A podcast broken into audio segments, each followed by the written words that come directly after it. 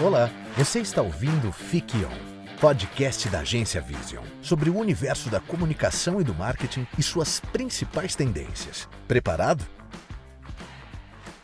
Olá, visionários! O nosso conteúdo de hoje vai falar sobre o SMO, que nada mais é uma maneira de otimizar e aumentar a relevância das redes sociais da sua marca. Então, é um conteúdo muito objetivo e que a gente acredita que vai ajudar bastante na sua estratégia de redes sociais.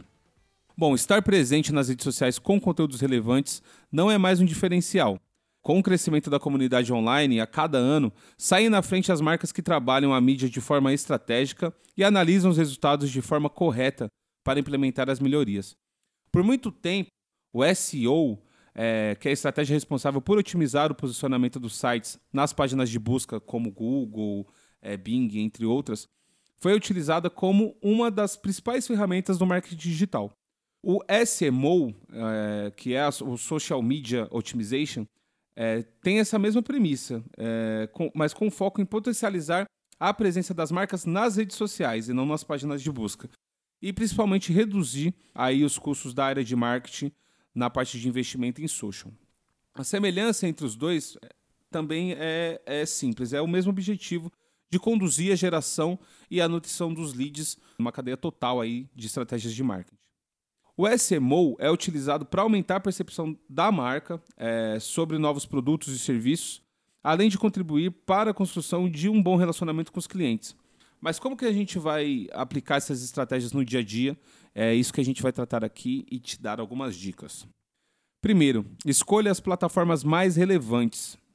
Uma boa presença nas redes sociais não é sobre estar em todos os lugares mas sim a gente saber quais são as mídias mais importantes para o segmento da sua empresa. Nesse caso, uma análise prévia de público-alvo, bem como o comportamento no ambiente digital, é, é, essencial para definir em quais redes sociais vale a pena investir. Plataformas como o LinkedIn, o Facebook, o Instagram, o Twitter, eles atendem perfis específicos de público. Cada um deles tem uma essência de comunicação. Portanto, parte do trabalho do SMO é adaptar os conteúdos de acordo com as possibilidades de cada canal e principalmente saber escolher quais são os principais é, veículos que a gente vai utilizar na estratégia. Outro ponto importante: criar conteúdos pensados em alcance. É, para que as publicações tenham um bom engajamento e atinjam o maior número de pessoas, é necessário pensar sempre em conteúdos compartilháveis, né? Então, textos muito longos dificultam a absorção do conteúdo é, não prendem a atenção do leitor, tem uma, tem uma dispersão e até uma preguiça ali do, do usuário quando vê um textão é, vindo de uma empresa não lê-lo até o final. Então é importante que a gente pense sempre em textos objetivos e também busque elementos visuais que sejam fortes, que sejam, sejam chamativos, é, mas que também sejam limpos ao mesmo tempo, né? Então a gente vive uma era aí do, principalmente do conteúdo em vídeo, que é o que tem o maior apelo é, tanto visual quanto de animação e até de, de áudio. É, mas a gente também saber usar esses recursos da maneira equilibrada e que não fique uma coisa muito maçante ou muito, muito confusa é essencial para uma boa estratégia de conteúdos para redes sociais.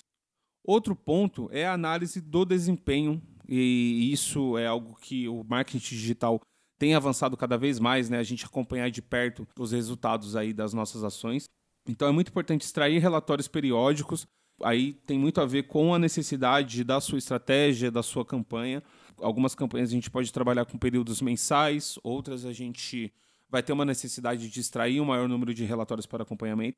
Mas é muito importante que a gente analise sempre esses resultados de engajamento, de conteúdo pago, das palavras-chave é, e de todo geral aí das redes sociais para a gente conseguir otimizar as nossas ações.